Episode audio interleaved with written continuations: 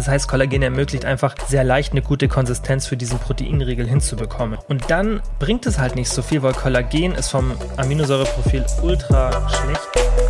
Kilians Brain Game Podcast. Hallo und herzlich willkommen zu einer neuen Podcast-Folge.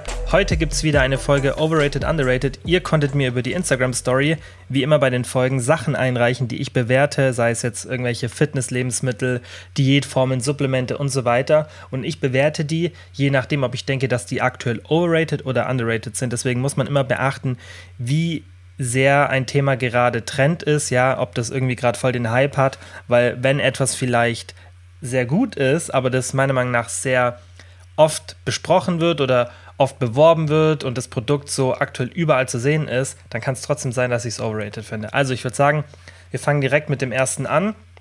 Die Laura hat geschrieben Fitnesssoßen. Und da würde ich sagen, die sind fair geratet, weil Fitnesssoßen sehe ich aktuell irgendwie gar nicht mehr so häufig. Früher war das mal so voll der Trend. Ich denke, Klar, man sieht es jetzt aktuell schon noch, aber eine Zeit lang hat es gefühlt jeder ständig benutzt und da war das auch noch irgendwie was Neues. Und ich denke, deshalb ist jetzt irgendwie dieser Hype so ein bisschen weg. Aber Fitnesssoßen finde ich, oder allgemein einfach kalorienreduzierte Soßen, sollte man eher sagen, finde ich schon sehr sinnvoll, denn man kann bei einer Soße eigentlich sehr, sehr gut die Kalorien reduzieren, ohne den Geschmack wirklich zu verändern. Und die Inhaltsstoffe sind dann meistens auch nicht irgendwie so dass sie jetzt bedenklich wären. Das heißt, da ist jetzt nicht irgendwie extrem viel Erythrit oder sonstiges drin, sondern man kann, also nicht, dass Erythrit bedenklich wäre, dazu kommen wir später auch, weil eine Sache auch sich auf das bezieht, aber es sind einfach Sachen oder das sind einfach Lebensmittel, die man relativ leicht kalorienarm machen kann. Und ihr kennt zum Beispiel sicherlich alle so einen Low-Calorie-Ketchup, so einen zuckerreduzierten.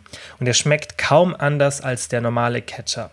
Aber der hat deutlich weniger Kalorien und deutlich weniger Zucker. Und das ist was sehr, sehr Positives weil man eben den Geschmack nicht wirklich einschränkt. Das geht aber, finde ich, nicht bei allen Soßen. Bei so Ranch-Dressings oder irgendwelchen Cocktailsoßen, die sehr fettbasiert sind, da wird es wieder schwieriger und das ist generell so. Bei diesen ganzen Fitnesslebensmitteln ist der Fettgehalt sehr relevant und den Fettgehalt, den kann man nicht wirklich durch was anderes so richtig gut ausgleichen. Man kann es sicher reduzieren, aber man kann es eben nicht komplett ausgleichen. Anders ist es bei Zucker. Diesen süßen Geschmack, den kriegt man ganz gut durch Süßungsmittel hin und auch irgendwie so ein bisschen durch die Säure, wenn man da so Säuremittel dazu gibt. Und das funktioniert bei Ketchup zum Beispiel, finde ich sehr gut. Bei so Barbecue-Soßen funktioniert es auch sehr gut. Alles, was dazu eher diesen süßlicheren Geschmack hat, ja, oder irgendwelche Chili-Soßen, da funktioniert es gut. Und deswegen finde ich die auf jeden Fall fair geratet, weil kalorienarm, das heißt kalorienspann, man hat den gleichen Geschmack oder einen ähnlichen Geschmack und deshalb finde ich es auf jeden Fall eine gute Sache. Dann das nächste, was die Melissa geschrieben hat, Ashwagandha. Ashwagandha ist ein Supplement und an sich würde ich sagen, es ist aktuell fair geratet, weil noch gar nicht so viel darüber gesprochen wird. Ihr habt es vielleicht schon mal irgendwo ein bisschen gehört. Der Name ist ja auch irgendwie so ein bisschen sehr einprägsam.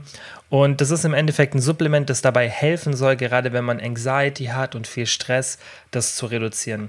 Es gibt tatsächlich ein paar Studien, die das schon zeigen, aber es ist eben noch nicht so eindeutig. Aber es gibt schon ein, zwei Studien, die relativ eindeutig waren und besonders in einer Studie, da konnten die Cortisol-Level relativ gut nach unten gebracht werden.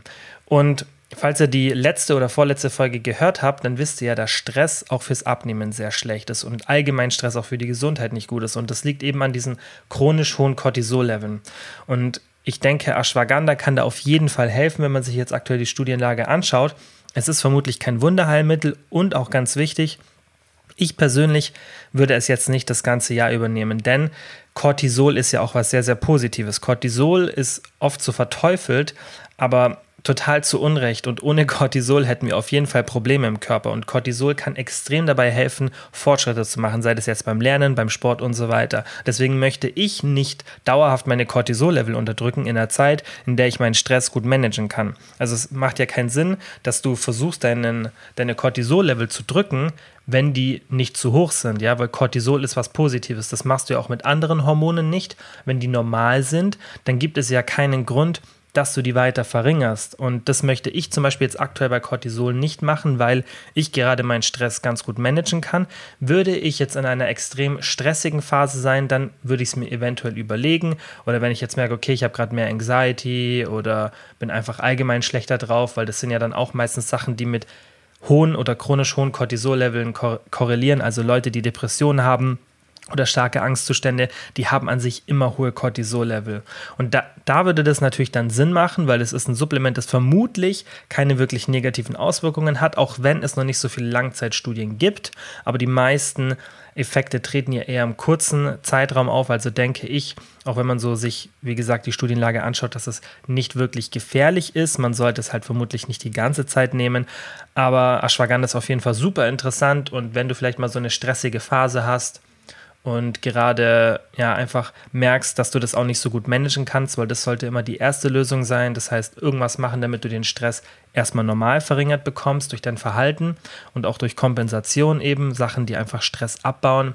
Wenn du merkst, dass es nicht geht, dann kann sowas natürlich helfen. Aber bei sowas natürlich finde ich auch immer gefährlich, dass man das dann sozusagen als Ersatz nutzt und sich nicht darauf fokussiert, wirklich am Problem zu arbeiten. Das ist bei Supplementen, denke ich, generell die Gefahr, dass man das als diese magische Pille nimmt. Genauso Melatonin oder andere Sachen habe ich ja schon oft aufgrund dessen kritisiert, nicht weil es per se schlecht ist, sondern weil wenn man dann halt Melatonin nimmt, dann denkt man sich, ja, okay, da muss ich ja die ganzen anderen Sachen, die zur Schlafhygiene äh, gehören, nicht mehr beachten.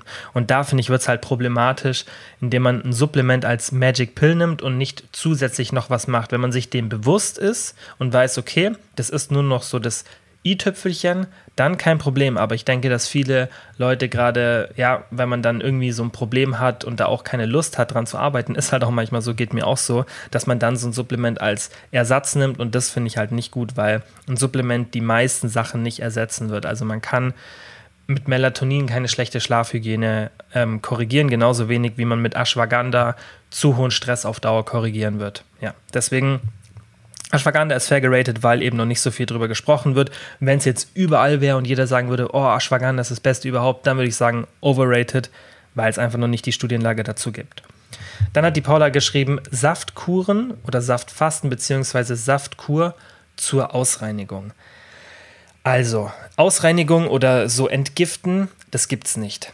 Dafür hast du Organe und die führen dann dazu, dass dein Körper Schadstoffe und so weiter rausfiltert. Und das sieht man auch zum Beispiel mit Ablagerungen von Mikroplastik in der Leber. Ähm, und das sind halt einfach Organe, die selbst solche schädlichen Sachen rausfiltern. Ja, das heißt, da kannst du noch so zehnmal eine Saftkur machen, das bringt nichts. Und wenn es etwas gäbe, dann wäre das ja okay, aber es gibt eben bei den Saftkuren auch keine klinischen Studien, die das irgendwie beweisen. Es gibt zwar Studien, die zeigen, dass es sich positiv auf den Körper auswirken kann, da gibt es ein paar, aber das ist wieder das Thema Healthy User Bias. Ist zwar ein bisschen anders an sich ein Healthy User Bias, weil da ist es, wenn man sich Bevölkerungsgruppen anschaut, die an sich gesund sind und dann noch irgendwas zusätzlich machen, und dann vergleicht man die mit ungesunden Bevölkerungsgruppen, die was anderes machen. Das ist ja zum Beispiel das Thema beim Fleisch, ja, und da gibt es ja auch ein paar Studien, die sehr verdreht dargestellt werden, wo dann Fleischkonsum auf einmal ungesund wirkt. Aber es liegt nicht daran, dass der Fleischkonsum ungesund ist. Natürlich muss man da auch wieder unterscheiden, was für Fleisch, also wie verarbeitet ist es und so weiter. Aber generell moderater Fleischkonsum, wenn man den dann in einer schlecht modellierten Studie sich anschaut, und man vergleicht den mit veganer Ernährung, dann ist die vegane Ernährung in diesen paar Studien, die dann oft zitiert werden, aufgrund dessen besser, weil die Leute, die sich vegan ernähren, oft ja dann die Leute sind, die dann allgemein gesundheitsbewusster sind. Weil wenn ihr euch jetzt mal so den typischen US-Amerikaner anschaut, ja, und der, der vegan ist, der ist sicherlich nicht der, der zu Hause die ganze Zeit vorm Fernseher sitzt und ähm, am Tag drei Liter Cola trinkt und den ganzen Tag nur Cheeseburger für McDonald's isst, sondern das ist eine Person, die sich gesund ernährt, die vielleicht auch nicht raucht, wenig Alkohol trinkt, die einfach auf ihren Körper achtet, weil das ist ja auch oft der Grund, wieso man zum Veganismus geht. Natürlich auch ethisch, aber generell sind es ja dann Bevölkerungsgruppen, die ein Healthy User Bias haben. Das heißt, sie sind von Grund auf schon gesünder. Und wenn du die jetzt vergleichst mit einer Gruppe, die total ungesund ist, aber Fleisch isst, dann ist es ja kein fairer Vergleich. Du müsstest ja gesunde Menschen, die vegan sind, mit gesunden Menschen, die Fleisch essen, vergleichen. Das wurde auch schon gemacht und da sieht man dann eben keinen gesundheitlichen Unterschied wirklich, wobei dann sogar der, der moderate Fleischkonsum meistens der ist mit den wenigsten Erkrankungen, wenigstens weniger Krebsrisiko und so weiter, auch wenn der Unterschied nicht mehr so groß ist. Aber das ist eben dieser Healthy User Bias. Und das passiert dann auch bei solchen Saft- ähm, Kuren, wenn man da irgendwelche Studien macht und dann das einfach so ein bisschen verdreht. Also da muss man immer aufpassen. Und bei den Saftkuren ist es halt noch mal ein bisschen anderes Thema, denn es kann natürlich sein, dass du das vielleicht auch schon mal von jemandem gehört hast oder vielleicht hast du es sogar selber mal ausprobiert und die Person sagt, hey, ich habe mich wirklich danach besser gefühlt oder du hast es vielleicht. Das liegt aber nicht daran, dass das wirklich was geholfen hat, sondern dass du während der Zeit allgemein mehr Sport gemacht hast, mehr auf deine Ernährung geachtet hast, okay, wenn du jetzt nur Saft trinkst, ja, dann ist es trotzdem, dass du ein bisschen bewusster ist. Du isst vielleicht nicht mehr so viel verarbeitete Sachen. Oft hört man dann mit dem Rauchen vielleicht in der Zeit auf. Man trinkt weniger Alkohol. Vielleicht konzentriert man sich auch darauf, dass man weniger Stress hat. Man bewegt sich mehr. Man macht vielleicht Sport zusätzlich. Das sind ja Faktoren, die dann auf einmal Auswirkungen auf den Körper haben, die davor nicht da waren. Und dann ist es nicht der Saft, der dann dazu führt, dass vielleicht auch die tatsächlich die Blutwerte besser werden, sondern dann sind es die anderen Faktoren. Dann könnte man natürlich wieder gegen argumentieren und sagen, okay, aber wenn die Saftkur dann dazu führt, dass ich die anderen Sachen besser einhalte, dann ähm, ist es ja was Positives, aber dann muss ich wieder sagen, stimmt, aber das ist ja nicht die Lösung, dass man sozusagen jemandem eine Lüge erzählt, damit er sich dann an was anderes hält. Dann wäre ja die bessere Lösung, dass man allgemein aufklärt und sagt, hey, Sport, dies und das ist gesund und nicht, hey, mach eine Saftkur, weil ich weiß, dann kommt dieser Effekt, dass du das alles automatisch mitmachst. Also das geht, finde ich, auch auf einem anderen Wege und deswegen, ja, sind Saftkuren total overrated, weil es tatsächlich immer noch oft beworben wird. Also ich sehe es tatsächlich auf Instagram immer noch, was mich wirklich verwundert, weil ich dachte, dass mittlerweile eigentlich jeder weiß, auch Influencer, was für ein Bullshit Saftkuren sind und dass sie nichts bringen und dass es nur überteuert ist, aber scheinbar ist es noch nicht überall angekommen und ja, ich kann euch auf jeden Fall sagen, mit einer Saftkur, da werdet ihr nichts außer eine Unterversorgung erreichen. Ja, also das hat sogar negative Folgen, weil eine Saftkur einfach, das ist wenig Protein, eigentlich gar keins, ja, wenn man wirklich nur die Säfte trinkt. Man hat sonst auch eine sehr einseitige Mikronährstoffversorgung, was natürlich für eine oder zwei Wochen oder ein paar Tage ganz okay ist, aber generell, es ist einfach gar kein Vorteil. Das ist schweineteuer und es bringt halt auch nichts. Also man muss sich halt auch mal die Frage stellen, okay, ähm, habe ich hier irgendwie einen Nutzen davon für das Geld, was ich ausgebe? Weil Geld ist natürlich ja auch immer ein Faktor. Und wenn diese Saftkuren dann irgendwie 70, 100, 150 Euro kosten, ja, obwohl die Herstellungskosten von ein paar Euro haben, dann muss man sich halt fragen, ob man sich das wirklich geben will. Ich empfehle euch, macht es nicht solche Kuren, auch wenn das irgendwie so cool aussieht und das Marketing gut ist und man sich erhofft, dass dann irgendwas besser wird mit der Verdauung und so weiter. Glaub's mir, es wird nichts passieren. Du wirst auch nicht deiner Verdauung irgendwie jetzt einen Kick geben, dass sie danach besser funktioniert, weil alles, was du an Veränderungen im Körper hast, wird nicht durch einmalige Ereignisse in der Regel. Natürlich gibt es so Sondersituationen, ja, dass du durch irgendwelche kurzen Ereignisse dich wie so in, einen, in, eine bessere Bahn schießen kannst. Bei Depressionen und so weiter kann man sowas ja auch machen mit verschiedensten modernen Therapien wie Psilocybin und so, was man gerade in den USA macht. Natürlich gibt es solche Fälle, aber generell, wenn du jetzt zum Beispiel auch mit der Verdauung Probleme hast und das jetzt nicht irgendeine Erkrankung ist, dann wirst du das nicht mit einer zwei Wochen Saftkur in, in den Griff kriegen. Ja, also deswegen da einfach Abstand nehmen.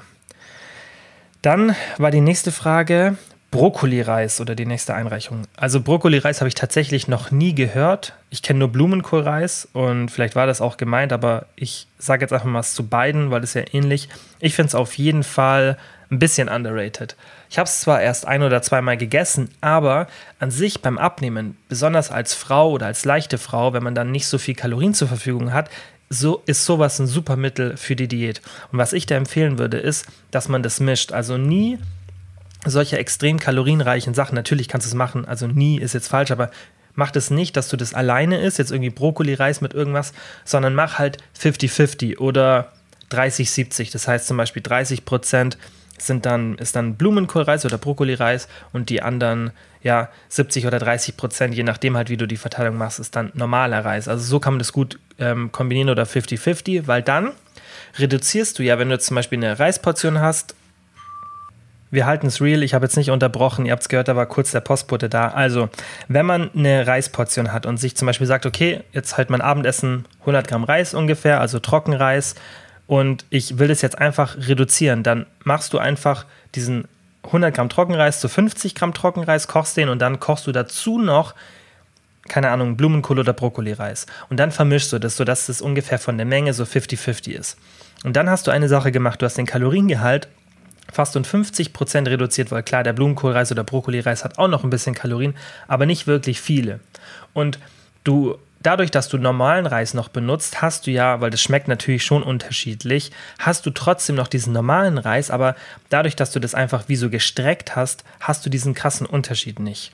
Und deswegen ist sowas wirklich, wirklich gut für eine Diät, weil du einfach, du kannst so einen Mittelweg fahren und du kannst auf jeden Fall deine Kalorien reduzieren ohne dass du wirklich einen Einfluss darauf hast, wie das Ding schmeckt, ja, und du kannst halt einfach den Hunger so sehr gut kontrollieren. Deswegen finde ich sowas super und würde wirklich sagen, dass es tatsächlich underrated ist, weil man könnte damit theoretisch so viele Rezepte machen und so kreativ werden, wenn man diesen Mischtrick benutzt und nicht immer nur so einseitig denkt. Nicht nur denkt, okay, entweder Reis oder ich mache so voll die Low-Calorie-Variante, weil ganz ehrlich, meistens schmeckt sowas ja auch nicht oder macht nicht wirklich satt.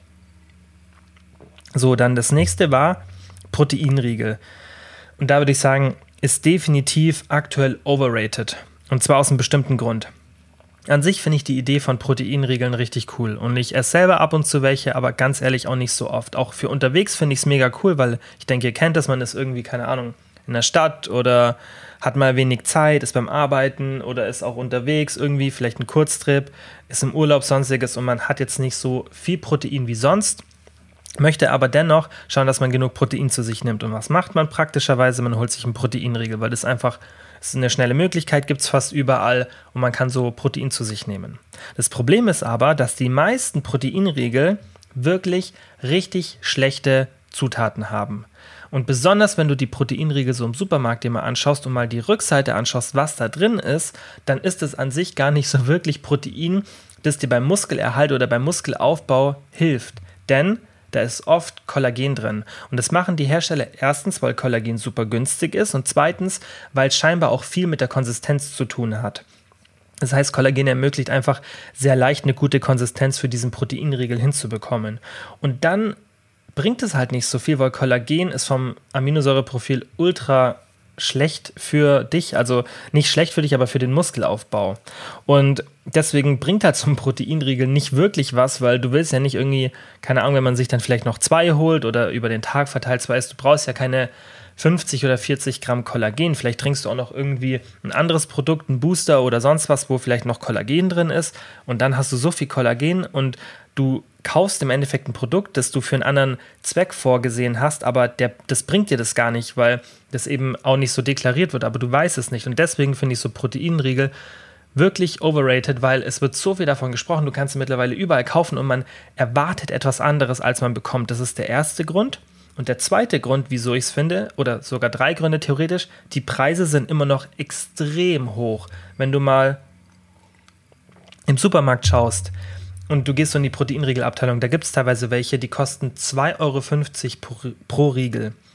Und da frage ich mich, wie kommen diese Preise zustande? Natürlich ist es so ein bisschen Thema Angebot und Nachfrage, aber dennoch sind die Preise so unglaublich hoch, dass man sich fragen muss, okay, ist es das mir wirklich wert, dass ich dann irgendwie 20 Gramm Protein, ja, was dann meistens auch noch zur Hälfte Kollagen ist, dass ich mir das gebe? Also deswegen finde ich das overrated, das ist Nummer zwei und Nummer drei ist, dass diese Proteinriegel meistens so viel Schokolade außen drum haben oder noch irgendeine Füllung, damit die ähnlich schmecken wie ein Schokoriegel und dann im Endeffekt mehr oder die gleiche Kalorienanzahl hat. Und klar, wenn man jetzt sich einen Proteinriegel anschaut und einen normalen Schokoriegel und die haben gleich viele Kalorien, aber der Proteinriegel hat dafür viel mehr Protein, dann würde ich auch noch sagen, okay, dann kann man noch drüber reden, weil die Makroverteilung vom Proteinriegel einfach deutlich besser ist als vielleicht von einem Snickers.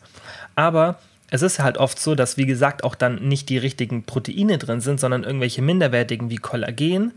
Und dann ist dieser Effekt gar nicht mehr wirklich da. Und dann könnte man sagen, okay, dann habe ich halt nicht so viel Protein, aber dafür einen kalorienreduzierten Riegel, aber das ist es halt auch oft nicht. Und deswegen finde ich, dass Proteinriegel definitiv overrated sind. Besonders, man muss ja auch noch bei diesem dritten Punkt beachten, wenn die die gleiche Kalorien haben, dann muss, und der Proteinriegel deutlich mehr Protein hat, dann sollte der Proteinriegel oder dann kann er ein bisschen schlechter schmecken, aber er sollte nicht wirklich viel schlechter schmecken, weil dann hast du ja nicht diese richtige Befriedigung, dass du jetzt auch gerade was Süßes gegessen hast, weil man opfert ja mit so einem Proteinriegel gerade beim Abnehmen schon einiges an Kalorien. Aber wenn man jetzt mal so einen richtig leckeren Schokoriegel, das ist jetzt was zum Beispiel dein Favorit ist, bei mir wäre es jetzt zum Beispiel ein Snickers, wenn ich den, wenn ich einen Snickers mit dem besten Proteinriegel vergleiche, der die gleiche Kalorien hat, weil es gibt ja sogar welche, die haben mehr Kalorien dann als ein Schokoriegel, dann schmeckt das Snickers mir deutlich besser. Und dann muss ich mir eben die Frage stellen, ist mir der Preis und dieser, dieser bisschen Proteingehalt, ist es mir wert, dass ich dafür was habe, was deutlich schlechter schmeckt. Und deswegen finde ich das Proteinriegel, weil halt auch ständig überall Proteinriegel sind und das gerade so schon ein Hype ist immer noch, der sehr lange andauert, auf jeden Fall ein bisschen overrated ist, aus meiner Sicht. So, nächstes war Paleo. Und Paleo würde ich sagen, ist fair geratet, weil tatsächlich heutzutage gefühlt gar nicht mehr so viel über Paleo gesprochen wird. Und ich weiß nicht, an was das liegt, aber ich denke einfach, dass mittlerweile so viele Diätformen sind und sich das auch immer so ein bisschen ablöst. Eine Zeit lang war Paleo voll der Hype. Jetzt aktuell ist es gerade Fasten und ich denke, dass einfach deswegen vielleicht Paleo gerade nicht mehr so attraktiv ist und auch natürlich auch, weil es so eine Ausschlussdiät ist und man nicht so viel essen kann. Und ich denke, dass auch der Fehler von der Paleo-Community vielleicht selber war, dass es dann tausende Formen gab und dann gab es wieder nicht so wirklich eine Sache, an die man sich halten kann, weil dann ist einmal Paleo das und dann darf man bei einem anderen Paleo das nicht essen. Und es macht es dann schwierig, sowas auch dauerhaft zu promoten. Aber an sich ist Paleo eine coole Idee und generell hätte ich auch gesagt, es ist overrated, aber aktuell wird nicht so viel gesprochen davon, deswegen finde ich, dass es fair gerated ist. Und ähm, ich will noch kurz was zum Thema Paleo sagen. Es ist ja so eine Diät, die darauf basiert, dass man sagt, okay, hey, man ernährt sich so wie unsere Vorfahren, wie zu dem Zeitpunkt, als wir noch Jäger und Sammler waren. Das finde ich aber schwierig, auch wenn ihr wisst, ich rede ja oft vom Thema Evolution und man kann ja viel von Evolutionstheorie dann auch auf Abnehmverhalten oder allgemein Essverhalten oder auch Aktivitätsverhalten ummünzen, aber beim Thema Paleo ist es so, dass man das sehr stupide macht und man sagt halt nur, hey, wir haben früher das gegessen, also ist das besser für uns. Und da vernachlässigt man dann so ein bisschen den Fakt, dass wir erstens anpassungsfähig sind und zweitens nur weil wir etwas mal so gemacht haben, heißt es ja nicht, dass es dann per se besser ist. Wir haben ja auch früher draußen geschlafen und hatten keine Geburtshilfe und so weiter, wo wir dann eine viel höhere Sterblichkeit hatten. Heißt es jetzt, dass es besser ist? Nein. Und deswegen muss man auch bei Paleo da immer ein bisschen aufpassen und kann nicht sagen, hey, nur weil wir früher das und das gegessen haben, heißt es ja nicht, dass wir das nicht heutzutage noch besser machen können. Aber tendenziell sich so ein bisschen daran zu orientieren, ist sinnvoll. Man könnte das aber halt auch einfach simpler gestalten und sagen, hey, ist nicht so viel verarbeitete Sachen, weil das ist im Endeffekt das, worauf Paleo zurückkommt. Ist ja ein bisschen kalorienreduzierter, das macht, finde ich, auch Sinn, dass man generell nicht so viel Kohlenhydrate isst oder wenn, dann ballaststoffreiche Kohlenhydrate, viel Protein, genug Fett. Aber das ist eine Ernährung, die man auch außerhalb von Paleo empfehlen kann. So, und nächstes Thema war Probiotika.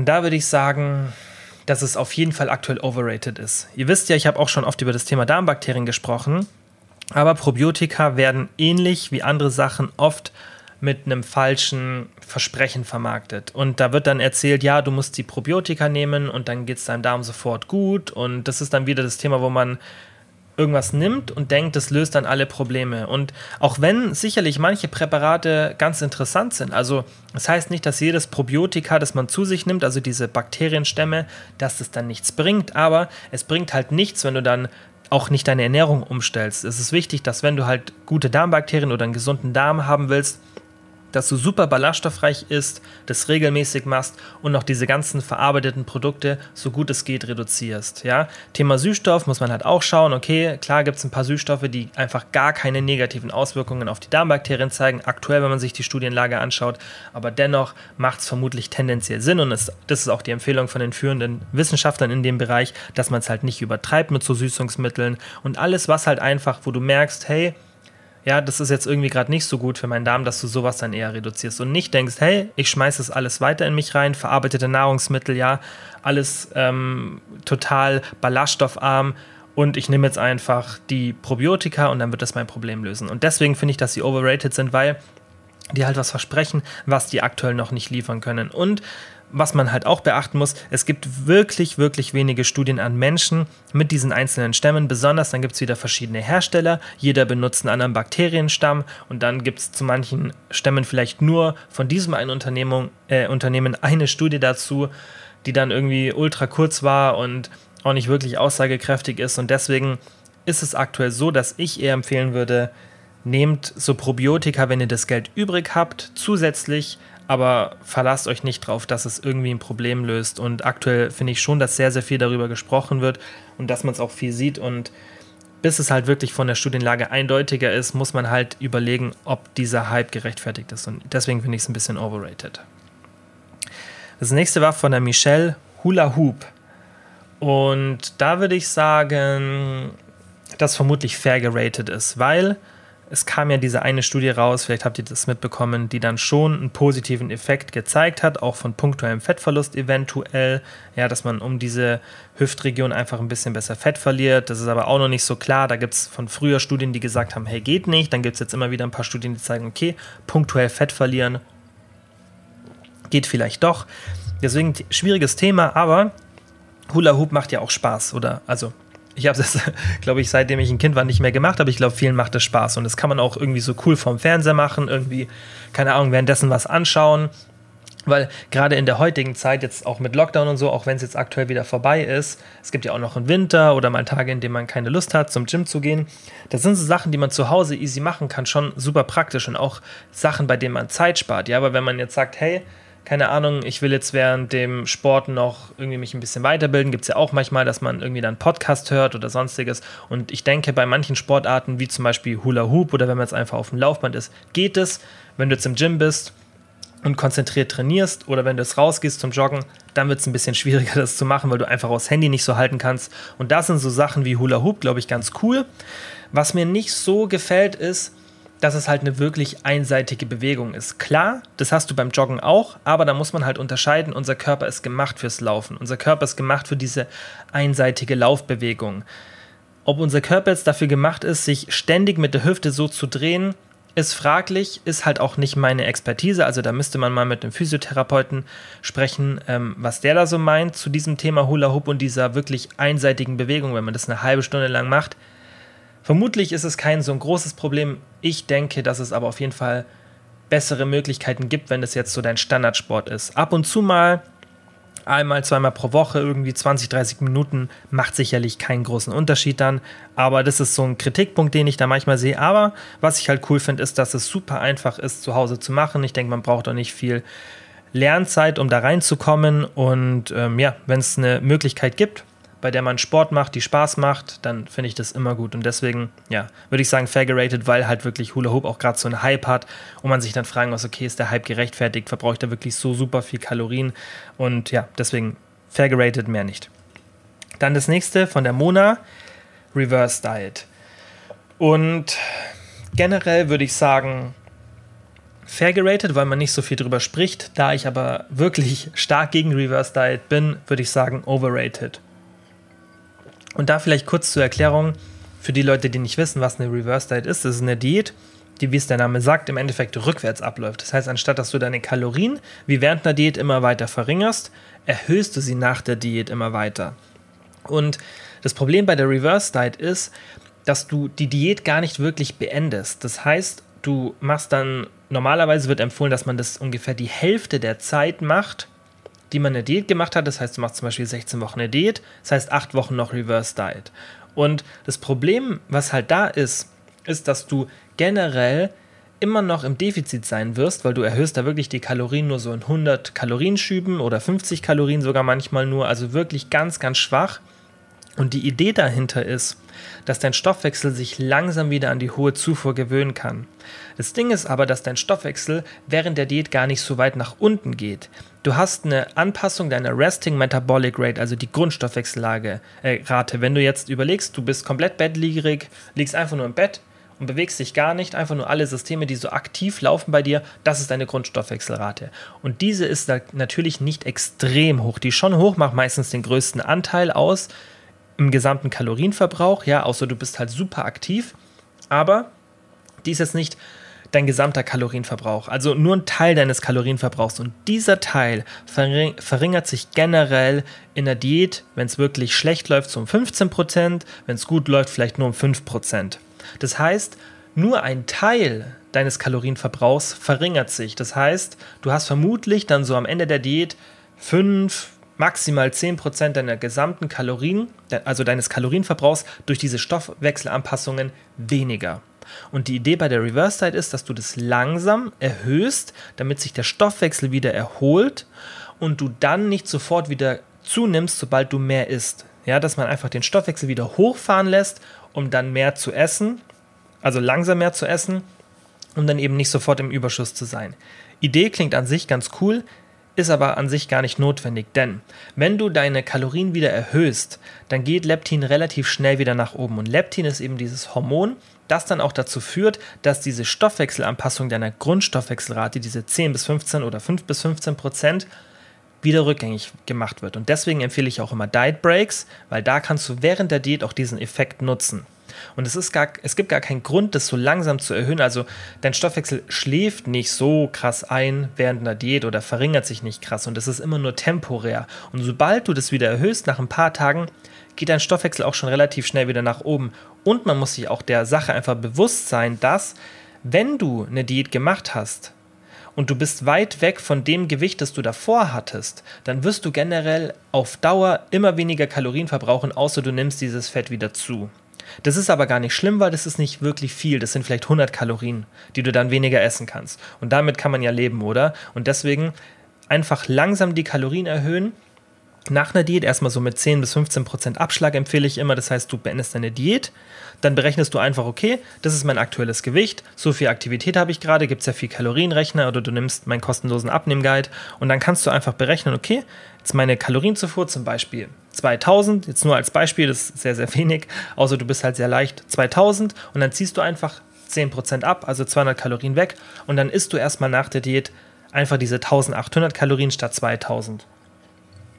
Und dann hast du im Endeffekt diese Stoffwechselanpassung berücksichtigt, bist auf Nummer sicher gegangen und gibst deinem Körper ein bis zwei Wochen Zeit, bis sich Leptin wieder normalisieren kann. Dann sollte deine Stoffwechselrate auch wieder gestiegen sein und dann kannst du langsam auf die 2000 Kalorien gehen und einfach erstmal so ein, zwei Wochen nochmal schauen, was passiert mit deinem Gewicht und dann kannst du auch langsam aufhören, so genau auf die Kalorien zu achten. Und deswegen, aus diesem Grund, weil man es auch so machen kann, finde ich eine Reverse Diet total overrated, weil du bist einfach noch weiter im Defizit und jeder, der so eine Reverse Diet mal gemacht hat, ich habe das auch schon gemacht, hat fast den gleichen Effekt. Man kriegt da wahnsinnig Hunger.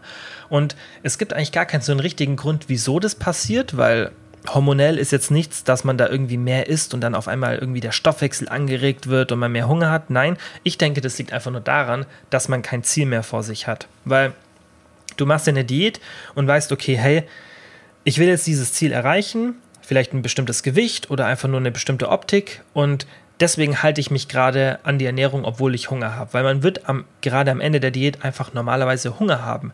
Und wenn du eine Reverse Diet machst, dann ist ja dieses Ziel erreicht. Und du weißt, okay, Diät ist jetzt vorbei. Und dann natürlich hast du nicht mehr dieses Ziel, aber du isst immer noch sehr wenig, weil du ja die Kalorien ganz langsam erhöhst. Und dann ist dieser Hunger viel, viel schwerer zu unterdrücken, weil du kein Ziel mehr vor Augen hast. Und deswegen ist eine Reverse Diet auch, sagen viele, anstrengender als die normale Diät. Und ich habe das vor Jahren mal, als da das auch noch nicht so ganz klar war mit der Forschung, ob das jetzt was bringt oder nicht, weil das so ein neues Konzept war, ähm, habe ich das mal probiert. Und ja, also wie gesagt, viele Leute haben die ähnlichen Erfahrungen wie ich. Man hat da wirklich, wirklich richtig krasse Probleme mit dem Hunger. Und das ging mir auch so. Dann das nächste, Backen mit Proteinpulver. Hm, würde ich sagen, ist auf jeden Fall overrated, meiner Meinung nach. Viele würden sagen, nö, aber mir schmeckt das ehrlich gesagt nicht so. Also irgendwie auch so Proteinpizza und so, ich kann das schon ab und zu mal essen, aber wenn es dann wirklich zu krass proteinhaltig ist, schmeckt mir das einfach nicht. Ich bin da vielleicht auch eine Sondersituation, aber ich bewerte die Sachen ja auch ein bisschen subjektiv, nicht immer nur objektiv und für mich ist sowas einfach nicht gleichzustellen mit dem, was ich dann normalerweise essen würde. Also eine Proteinpizza und eine normale Pizza sind für mich kein kleiner Unterschied, das sind für mich Welten. Und ich bin dann lieber jemand, der sagt, okay, weil ich meinen Hunger halt ganz gut kontrollieren kann, ich spare lieber ein bisschen Kalorien und esse am Abend lieber eine Pizza mit 1200 Kalorien, aber die schmeckt mir dann richtig gut, als dass ich dann eine 700 oder 800 Kalorien Proteinpizza esse. Das, das bin halt ich. Das, da muss man immer auf die eigene Situation schauen. Aber ich finde, so auch Backen, klar, Pizza ist jetzt vielleicht nicht direkt Backen, aber auch so Süßspeisen mit Protein schmeckt mir einfach nicht so gut. Was eher eine bessere Lösung ist, ist dann, wenn man auch wieder diesen 50-50-Trick benutzt. Aber das wird ja selten in diesen Rezepten gemacht, wenn man einfach sagt, okay, ich reduziere die Kalorien jetzt vielleicht um 20 oder 25 Prozent, ja, also wirklich nicht so krass und gleicht es dann durch Protein aus, dann habe ich es ein bisschen proteinreicher, dann würde ich schon wieder sagen, ist okay, aber das wird ja selten gemacht. Wenn dann ist es dann so, dass da komplett nur Protein ist und wenn es einem schmeckt, okay, go for it, aber die meisten Rezepte, die so sind, sind mir zu extrem und ähm, deswegen finde ich es auf jeden Fall ein bisschen overrated, weil dieser positive Effekt, der ja damit erreicht werden soll, dass es im Endeffekt ähnlich schmeckt oder gleich schmeckt und dafür proteinreicher ist, den sehe ich halt nicht. Ja, und deswegen finde ich es auf jeden Fall ein bisschen overrated und würde dann eher mit anderen Tricks backen, irgendwie ballaststoffreicher, zuckerreduzierter und dafür habe ich dann aber noch einen geilen Geschmack. So würde ich es halt machen. Dann das nächste Thema: 16 zu 8 Fasten. Und da würde ich sagen, auf jeden Fall overrated. Und nicht, dass dieses 16 zu 8 Intermittent Fasting, das ist ja so die Standardmethode beim Intermittent Fasting, irgendwie schlecht ist, aber mein Problem ist halt, dass es generell so pauschal empfohlen wird. Und das finde ich ist halt immer schwierig, weil viele Menschen, gerade mit Essverhaltensproblemen, die werden mit so einer Fastenmethode nicht gut zurechtkommen, weil du solltest erstmal, wenn du Essprobleme hast, und es haben halt tatsächlich viele, gerade so Heißhungerattacken, gerade die Leute, die sich dann auch so mit Ernährungsformen auseinandersetzen, die suchen ja dann oft nach Lösungen. Wenn du das hast, dann solltest du erstmal schauen, dass dein Essverhalten normal wird. Und dann kannst du schon anfangen, sowas wie Fasten zu probieren, weil die ganzen Sachen, die man beim Binge-Eating oder bei Heißhungerattacken beachten sollte, wie zum Beispiel eine regelmäßige Mahlzeitenfrequenz, dass du einfach sagst, okay, ich esse immer zu den gleichen Zeiten und mehrmals pro Tag, das kannst du auch mit Intermittent Fasting machen. Du hast halt ein größeres Zeitfenster, was dazwischen ist, aber man kann das schon in Einklang bringen, aber mein Problem ist halt, dass man sagt, hey, du musst nur fasten und dann nimmst du ab. Und Fasten hat ja gerade so einen krassen Hype, sei es irgendwelche Apps oder dass es dann irgendwo auf Social Media thematisiert wird. Und deswegen finde ich es overrated, weil es gibt schon ewig lang die Theorie vom Intermittent Fasting und es gibt auch ein paar vielversprechende Studien und ich finde Fasten auch super spannend. Also ich bin aktuell gar kein Gegner vom Fasten, aber ich finde es halt overrated, weil gefühlt so darüber gesprochen wird, als wäre das das Allheilmittel und du musst einfach nur fasten und dann nimmst du sofort ab. Und klar funktioniert es für manche. Klar müssen sich manche einfach nur an dieses Fastenfenster halten und auf einmal nehmen die super ab, können ein geringeres Gewicht halten. Das klappt für manche. Aber für manche reicht es auch, wenn du denen sagst, hey, iss mal dreimal am Tag eine Portion Protein. Und bei dem passiert genau das Gleiche. Und das ist halt dann sehr simplifiziert. Bei manchen Leuten klappt sowas natürlich super, aber es gibt auch viele Menschen, die lange Probleme mit dem Abnehmen haben. Und da reicht es dann nicht einfach nur zu sagen, hey, faste mal. Aber ich finde, dass es oft so kommuniziert wird. Und die Frage ist dann halt auch eben, ist das Fasten die Sache, die dich daran bringt oder ist es einfach da wieder so ein Healthy User Bias, dass du fastest oder denkst, okay, ich mache jetzt was und ernährst dich allgemein gesünder. Und dann die Erfolge dem Fasten zuzusprechen, wäre halt objektiv betrachtet nicht richtig. Und deswegen finde ich, ist Fasten auf jeden Fall ein bisschen overrated. So, und jetzt zum letzten von der Selin, Erythrit. Und das habe ich ja vorhin schon gesagt, dass ich da kurz darauf zu sprechen komme. Und ich finde, Erythrit würde ich sagen, fair geratet.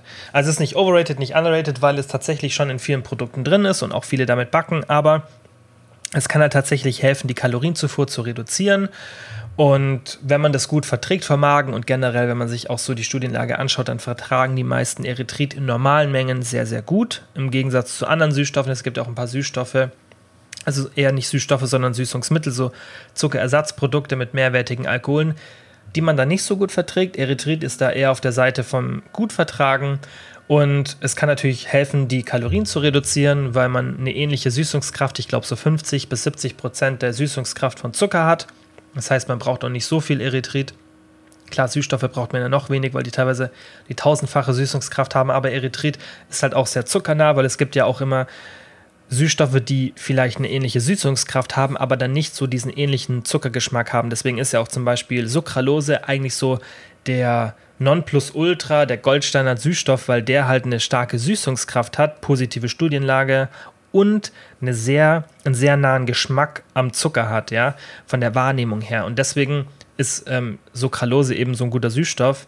Und Erythrit kann natürlich auch helfen, finde ich ganz gut zum Backen oder wenn es in irgendwelchen so Produkten drin ist, um den Kaloriengehalt zu reduzieren. Man muss natürlich immer aufpassen, wenn dann der Kaloriengehalt nicht wirklich reduziert ist. Aber das ist, glaube ich, auch wieder bei uns in Deutschland eine Deklarationssache, weil ich denke, dass man den Erythrit bei uns, weiß nicht, ob man den mit null Kalorien immer beziffern darf. Ich glaube, manche machen es eh, wie sie es wollen.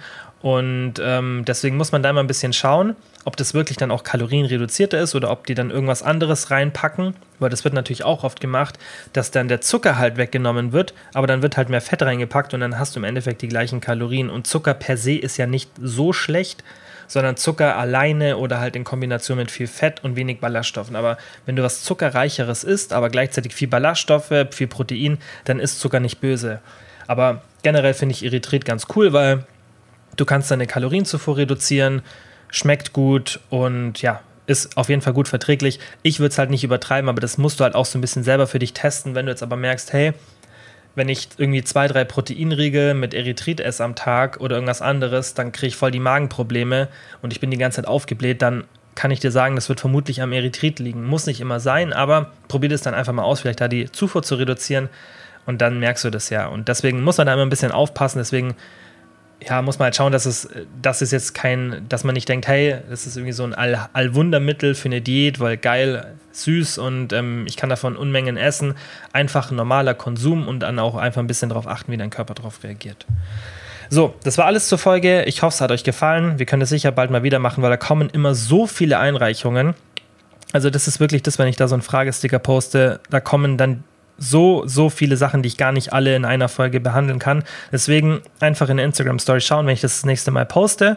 Dann ähm, könnt ihr die Sachen, die nicht beantwortet wurden, wieder einreichen. Bald kommt die erste Folge ähm, mit einem Gast. Das habe ich auch gesagt, dass bald wieder Folgen mit Gästen kommen. Ja, und ansonsten würde ich sagen, wie immer, vielen, vielen Dank fürs Zuhören und bis zum nächsten Mal. Ciao.